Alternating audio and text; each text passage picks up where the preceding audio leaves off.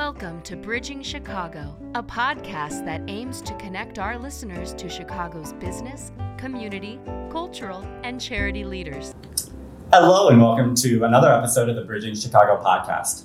I'm Nathan, your host for today's episode, and we're so excited to be on location at En Masse Architecture and Design, a unique design firm located in Chicago whose collaborative style process helps them ensure that individuals and families have a space that they can comfortably live and work in. Joining me from En Masse today are Mike Shively, founding partner, Lucas Goldbach, founding partner and design director, and Ross Renjilian, associate and head of commercial and developer products. Gentlemen, thank you for joining me today. Thank we're, you. We're excited to be here. So thanks for inviting us to your space. We did take a look around. It is it, it's a space that I was kind of saying this before, where it's like I shouldn't be surprised that it's so cool because you're an architecture firm, but it's so well thought out and, and obviously has a direction as to what you were hoping to get. So now that you you have it here, is this sort of what you were hoping to see this space become? Yeah, it's particularly special to me. Um, I live upstairs, so uh, built the building in 2019, and you know, much like the concept of the firm, En Masse which means all together. Kind of a theme of the building was Mhm. bringing everything together in my life um, and in you know the diversity of the firm's experience, sort of into one uh, building. So. Our first floor here is uh, where we welcome clients and engage with the community. We're in our conference room space. And adjacent to us here, we have um, our coffee bar that we use to host community events and you know to give the staff a place to break out and um, you know have some time out of the studio space, which is on the second floor. Uh, we all work up there in a, in a very collaborative environment. Yeah. Um, on the third floor, we have a, an Airbnb that serves the community here in Logan Square, and then I live on the fourth floor with my partner Bryce. For those who may not be as familiar with the Logan Square neighborhood, can you tell us about a little bit about the neighborhood and why this space fits so well into it? Yeah, so we sort of looked long and hard to find a place to build the building. Um, it's somewhat unique in Chicago that you have a live work sort of environment with a residential component upstairs and our studio space downstairs. So, purely from a zoning standpoint, we were sort of limited in where we could. Um, you know, find a place to build this. Yeah. And I always had this personal uh, dream of uh, my, my fourth floor space is actually glass on all four sides. Oh wow! You know, there's uh, Lucas often says light is one of our most precious resources here in Chicago, and I personally suffer a lot from seasonal depression Yeah. disorder in those gray months. So I really wanted a place that even on the most gray days, I could experience, um, you know, what's happening all around me. And so, what's cool about the Logan Square neighborhood is um, we're on that diagonal with the Blue Line and Chicago, and you get these really great views of the city skyline, you know, looking down Milwaukee Avenue. Um, it's also just an interesting neighborhood in that, um, you know, it's still sort of like it hasn't uh, filled in as much as some of the neighborhoods on the east side. So there's a lot of really interesting diversity here. There's a great food scene. There's a lot of great um, bars and, you know, nightlife. And then one of the prime reasons we ultimately picked this location is that most people in the firm actually live in this neighborhood. Wow. And so, you know, in contrast to a lot of the more traditional architecture firms down in the loop, um, most people that work here walk to the office, and um, you know, it really can just become a part of their their daily life. Yeah, uh, I love that. I I moved like in the area that our office is in because I I'm like I I live two blocks from our office. So I'm like I don't want to have to commute. If I have to go there every day, I want to be there. I want to you know get to be a little more a part of it. And it is interesting downtown because it's a very different thing, right? It's like business district mostly, a lot of tourists, but. So when I come to the neighborhoods, it's so fun to be here. Um, Lucas, can you tell us you know, if you live in the area here, um, what your experience with it is like, and what's so special about Logan Square, especially? Yeah, I mean, Logan Square is frankly the best. I, I live about 300 feet away from here. so the commute is minimal. Um, Yeah. And what really is, I think, special about having a firm in Logan Square and living in Logan Square is that there's such a street life here. People are out at all times of day. There's people of different walks of life. There's you know a huge range of shops and restaurants and all the things that I find just so inspiring. You know, just as a creative person, and I think it also just like keeps our eyes you know trained to see see what's new and what's next. And the other thing about Logan Square is there is a incredible building stock here of like gorgeous homes, gorgeous commercial properties, a lot of history, but also a lot of new and modern things as well. So all of those things I think combine really well, and I think that's why in recent years a lot of firms like ours have moved from downtown and like sort of the more traditionally located firms to neighborhoods like Logan Square because they're constantly evolving and they have a real energy to them. I think that's a great point about, uh, you know, and a lot of times when we see pictures or video of Chicago, uh, maybe the news is using it, maybe, you know, people outside of Chicago, especially that are using these stock photos of Chicago, it's always the skyline, right? It's, it's the lake, it's the lakefront, it's the skyline, and you're like, yeah, that I guess that's what sells the city to people outside of the city. But for you, Ross, what is it that's special about here? What is it that is meaningful for you about being away from that and more in a residential, true like Chicago neighborhood?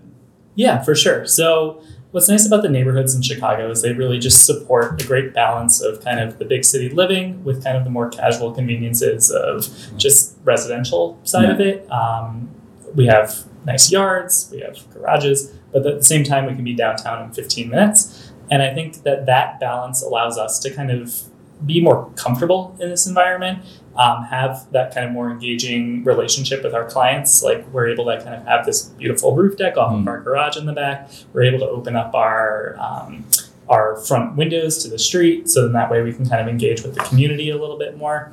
And overall, I think it's just a really great balance of kind of that capital A architecture that's happening in downtown, but also then kind of the creative local talent that's Yeah. actually here. Like it just feels more um, true, I think, to kind of be in the Logan Square neighborhood. And the people here are really supportive of the creative industries and ultimately the neighborhood at large.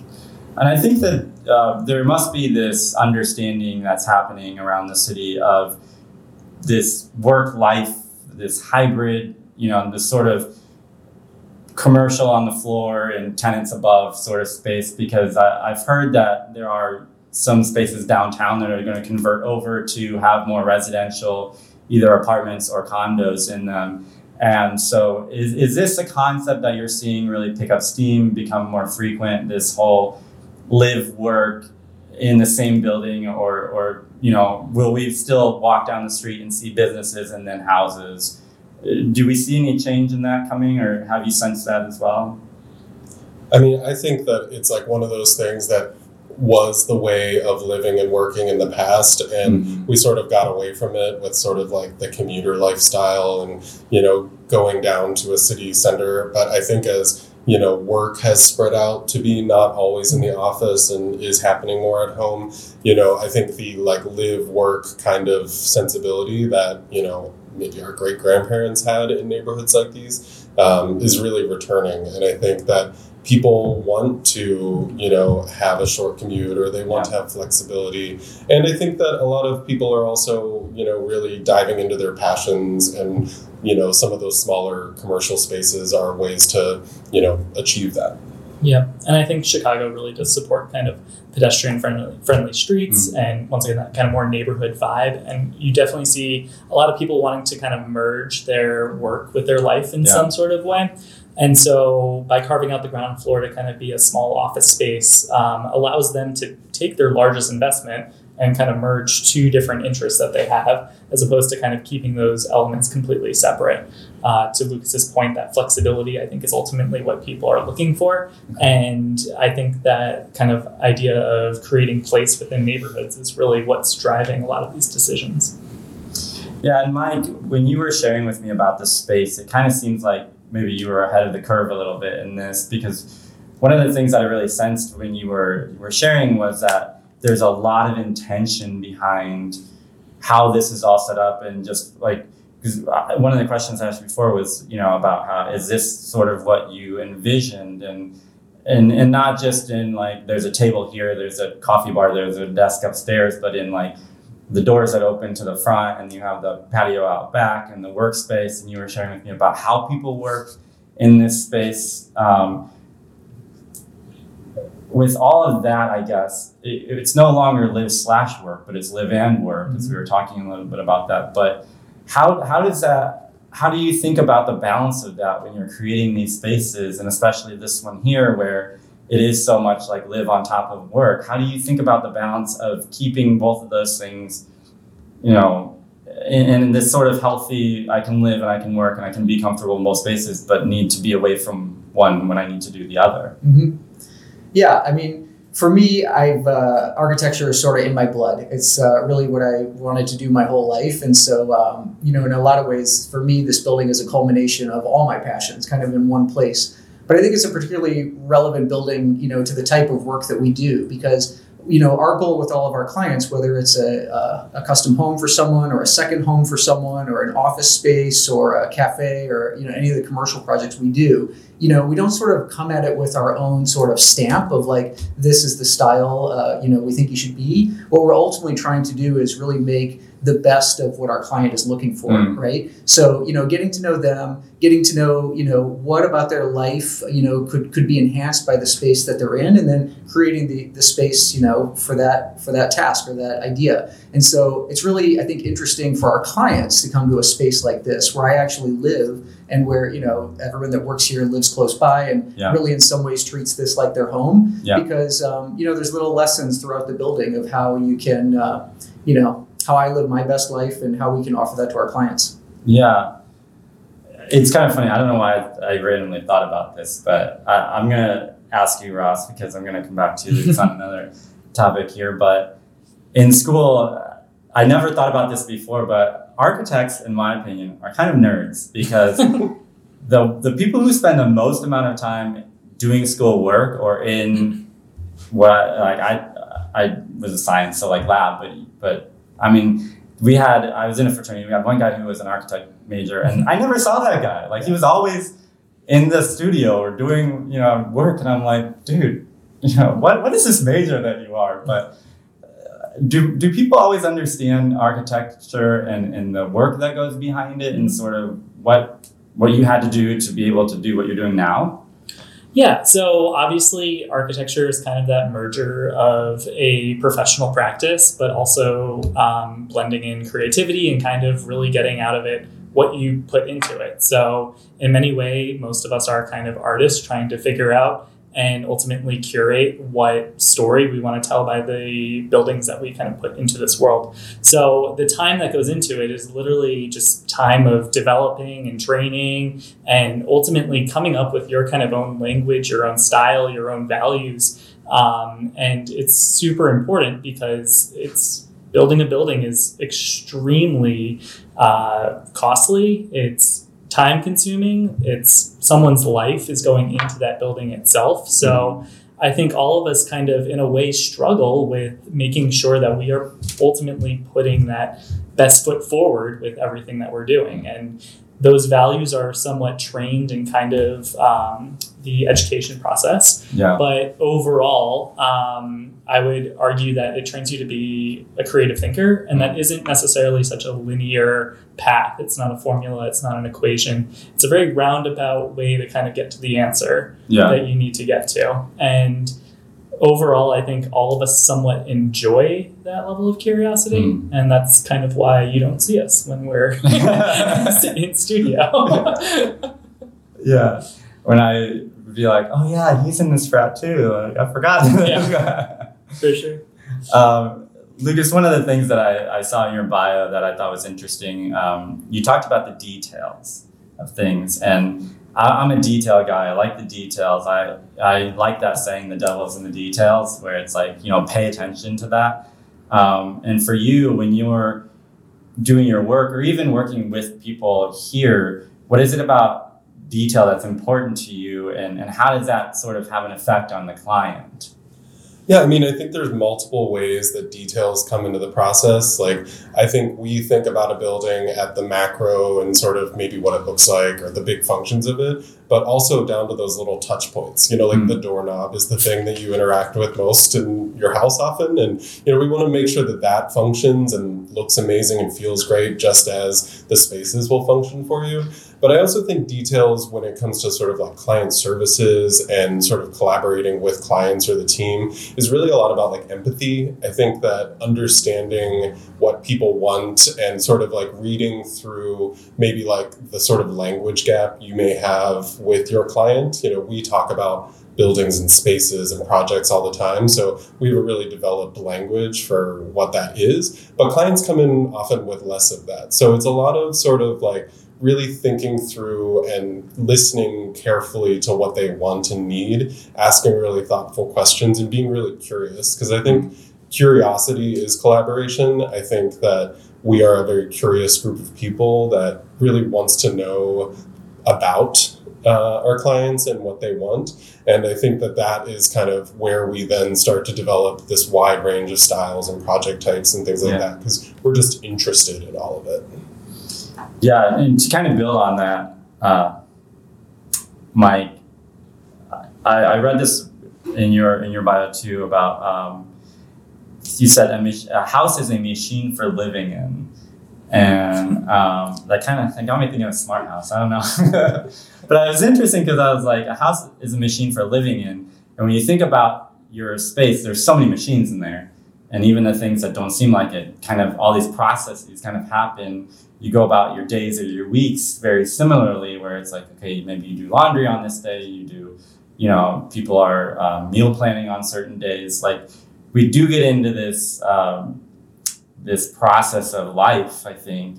And so for your space to kind of help that be efficient i think would be a really positive thing. Um, but can you share more about how you help people kind of make this machine something that makes their lives easier or makes it work?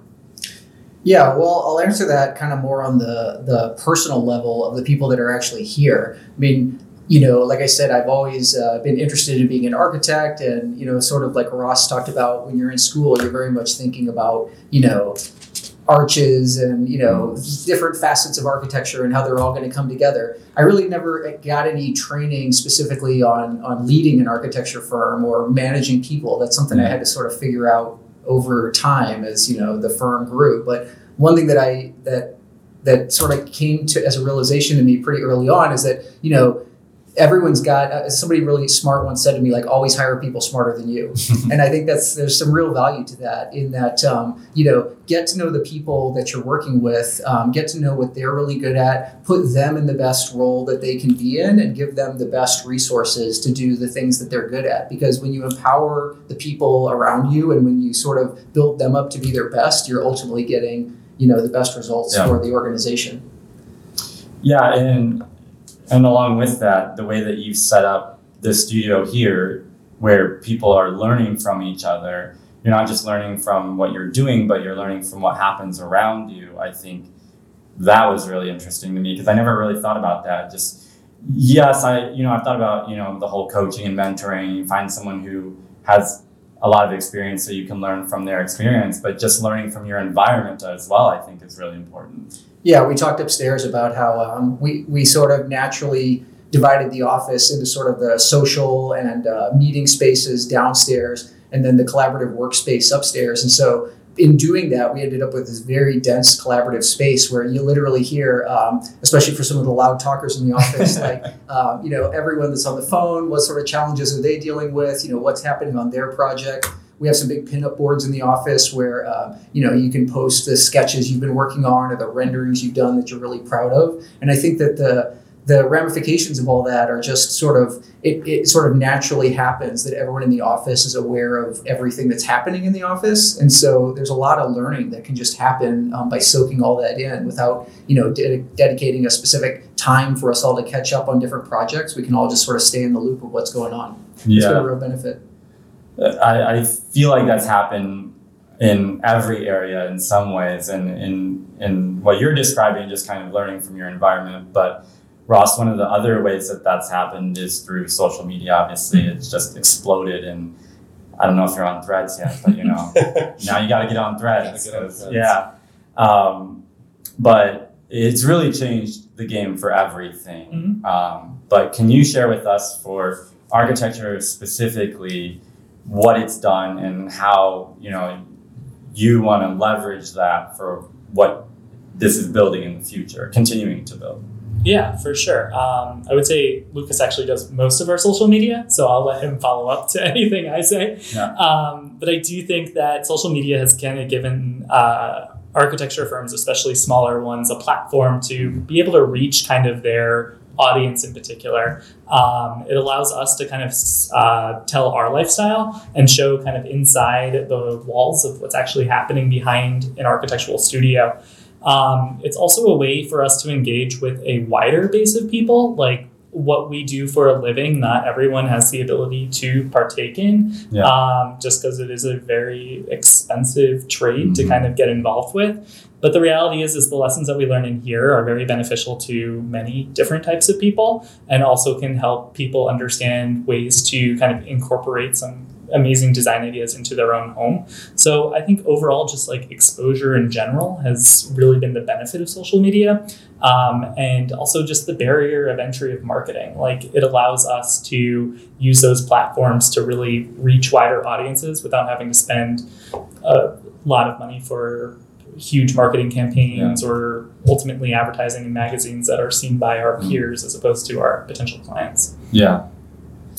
Yeah, I mean, I think the, the big thing that it lets us do is, um, you know, first show not only our work, which is obviously something that we have to do as architects and as professionals, but also show our, who our team is and give people a clear understanding of like what our, you know, ethos is and what our culture is here, because that is a huge part of hiring an architect. You do have a relationship with them for sometimes multiple years. Um, so I think it's a good way to sort of introduce people to who we are.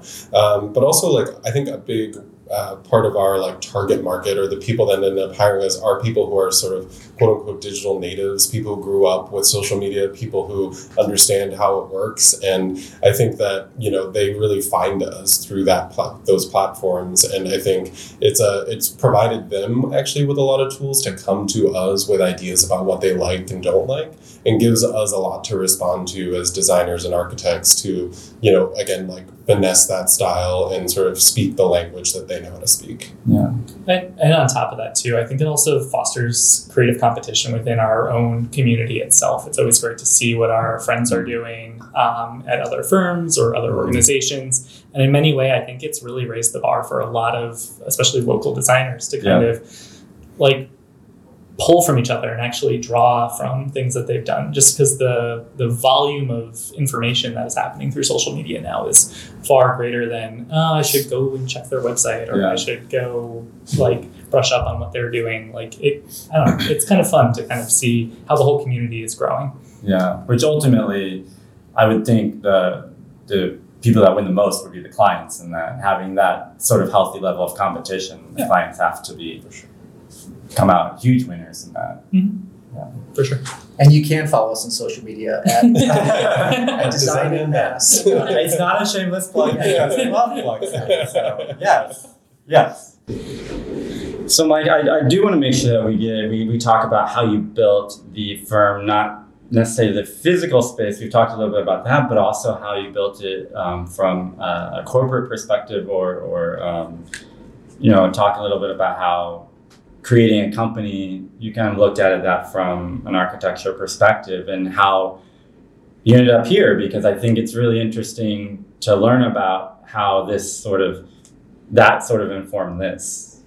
Yeah, well, you know, like I said, I, I never had any sort of advanced uh, or specialized training in, you know, business management. A lot of it has just sort of evolved from, you know, sort of my gut on things. But um, I've sort of developed over time this concept of like a three-legged stool, right? The the th- three pillars of the firm, which are sort of represented right here, are um, you know I come at things. Uh, I was a project manager uh, prior to you know starting the firm six years ago, so I always come at things with the process. Like that all sounds great, but how are we going to get it done? Hmm. Who's the best contractor to fabricate that? Who's the best uh, GC to run this project? You know, or where's the best site to do this project? You know, so we're always thinking through like how the process of how we're going to get things done. Um, I met Lucas, um, you know, many years before I started the firm, um, and pretty soon after starting, uh, reached out to him to say like, I really think you need to be a part of this as well. He's one of the most talented people I've ever met in my life. um, as a designer. So in, in many ways, he embodies the second leg of the stool, which is that we are first and foremost a design firm. Hmm. You know, if you're just looking to knock out some drawings or you know sort of get something done quickly, like we might not be the best fit for you.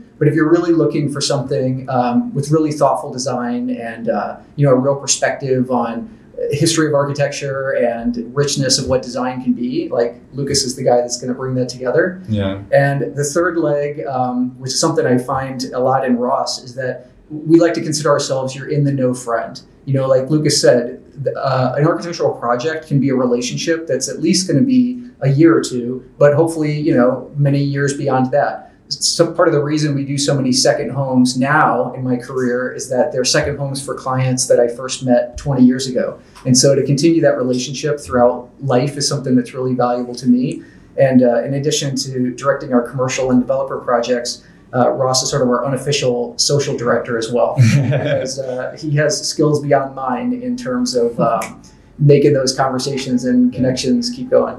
Um, I, I think that's something that it's great when you have all of those things and you can say, okay, I have this person, this person, this person. But it's even better when those people can then inform the other people of, of their leg of the stool, so to speak. And and I think what you have here is really helping to foster that of like, I may be the design guy, but I also can be the social guy because I can support Ross in, in that. And, you know, if we're doing a happy hour, I can be walking around and talking to people, even though that might not be my most comfortable area or, you know, in, in any of these things. And I think that um, what, what is really awesome about what, what you said is like, maybe you didn't have the formal leadership training, but in the way that you do things here, like I, I get the feeling that most days are leadership training for most people that work here.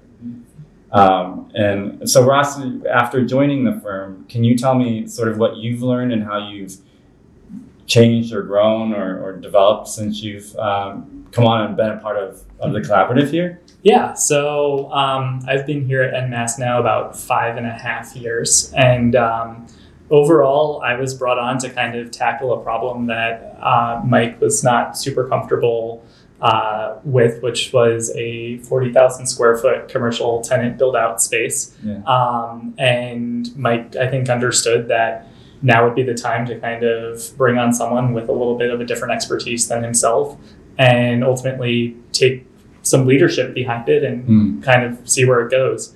Um, and I, I don't think we've really looked back since then. Uh, it was kind of our largest commercial project to date, but um, I think it was a lot of fun because it was literally uh, started from a client that we worked with on the residential side that had us come in and then do his office. Hmm. And uh, it's really great to see that that same client had enough trust and faith in us to really kind of scale and grow with um, him as he was able to kind of continue to build his little empire here in Yeah. Chicago.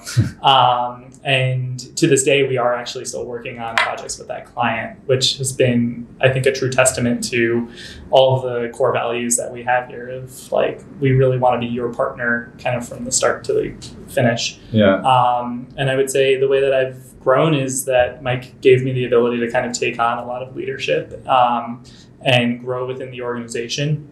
And I think overall that allows for the individuals of our team to really kind of feel connected to their work, not necessarily just make it feel like it's a clock in, clock out situation, um, and really just kind of all together grow in the direction of making Chicago a more creative city, a better built city, a more fun city. Yeah. Um, and I hope that shows through kind of the work that we've been doing.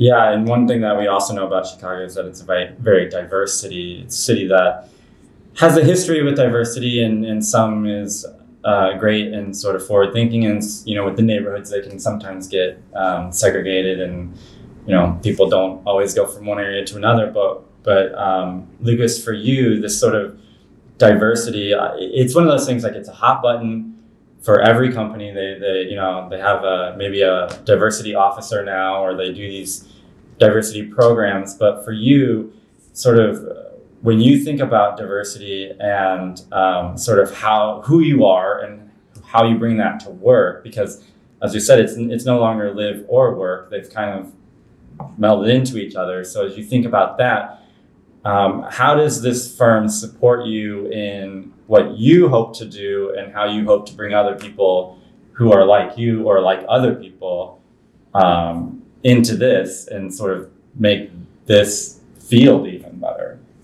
Yeah, I mean, I think one thing we do internally is we really think of uh, ourselves kind of as a come as you are firm. Mhm. Um, you know, we really try to embrace everyone's backgrounds, differences, perspectives. You know, everyone from Mike and I down to the intern have design input on projects and you know we're really you know sort of a big tent sort of group of people where we want to learn from everyone and everyone has a way to contribute and um, one of the things that is a challenge in architecture is it is historically not a very diverse uh, profession. Um, you know, the statistics on architecture are bad, frankly. and so, one of the things that um, you know we try to support in the firm is you know opening our doors to whoever kind of wants to have a conversation. Um, we've had staff members who've taught in the past, and their students have come through and um, you know been able to have like access. Uh, I work with the LGBTQ Alliance for the AIA Chicago, and you know there's been a lot of learnings and events there that we've tried to bring back to the office. Um, you know, one of the things that I've learned through that process is that um, you know there's of course the you have to be one to see one. You know, you have to um, you know have that organization and be visible and be vocal. But also, there's a lot of you know using your own privilege to um, benefit those with less privilege. So one of the things we talk a lot about in my group is you know we have a certain amount of privilege and rights, though as LGBTQ people, but although those are somewhat more under fire today than they have been. Um, but you know, it is our responsibility to you know create space for uh, folks who have less visibility, have less privilege, and so we often will partner with and like sort of provide a platform for um, other groups like NOMA, which is the um, National Organization of Minority Architects, or Arquitectos, which is a um, Latinx organization that focuses on the architecture profession, and many more that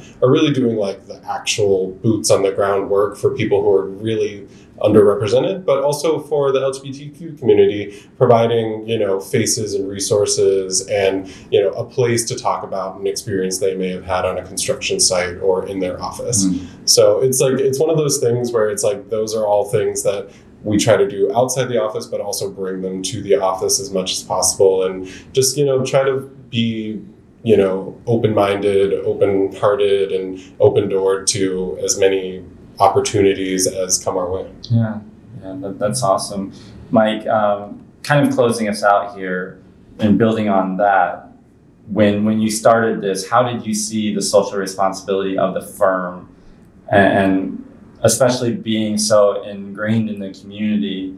What was your hope with with um, as far as what you wanted to be uh, as a social and sort of not just diverse, but you know, as with your social responsibility here in Chicago and helping to grow this city in the direction that it wants to.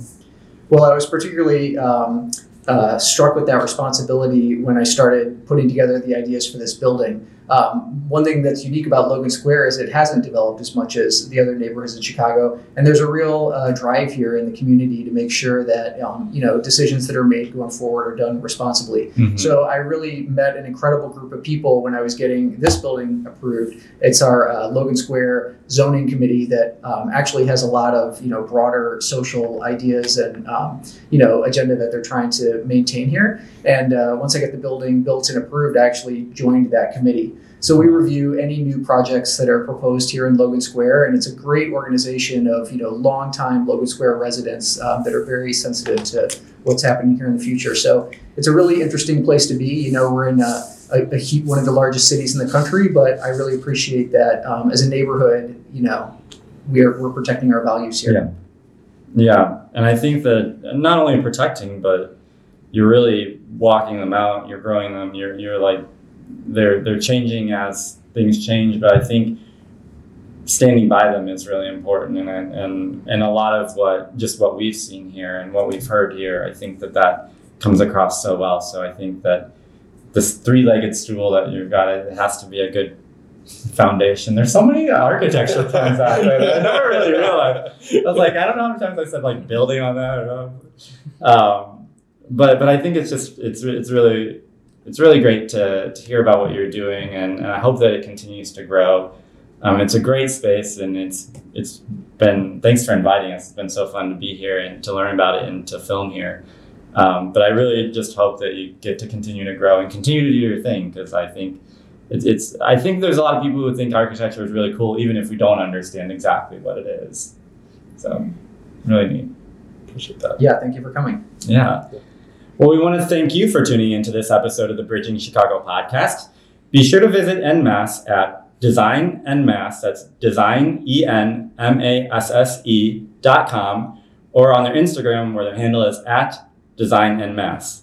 You can also find more information on them as well as listen to all the past episodes of the podcast on our website www.bridgingchicago.com you can follow us on twitter or instagram where our handle is at bridging chicago. Thanks for joining us and we hope to see you again soon Thanks for listening to this episode of Bridging Chicago, as produced by the SATC Solutions Center. Nothing contained in this podcast shall constitute financial, investment, legal, and/or professional advice. No professional relationship of any kind is created between you and the podcast host or guest. You are urged to speak with your financial, investment, or legal advisors before making any investment or legal decisions. Furthermore, the opinions expressed in this podcast are not necessarily the opinions of SATC Solution Center, SATC Law, or any of its employees. This podcast is created by the hosts and guests' individual capacities. All opinions on this podcast are or have been rendered based on specific facts, under certain conditions, and are subject to certain assumptions and may not and should not be used or relied upon for any other purpose, including but not limited to, or use in or in connection with any investment purposes or legal proceeding.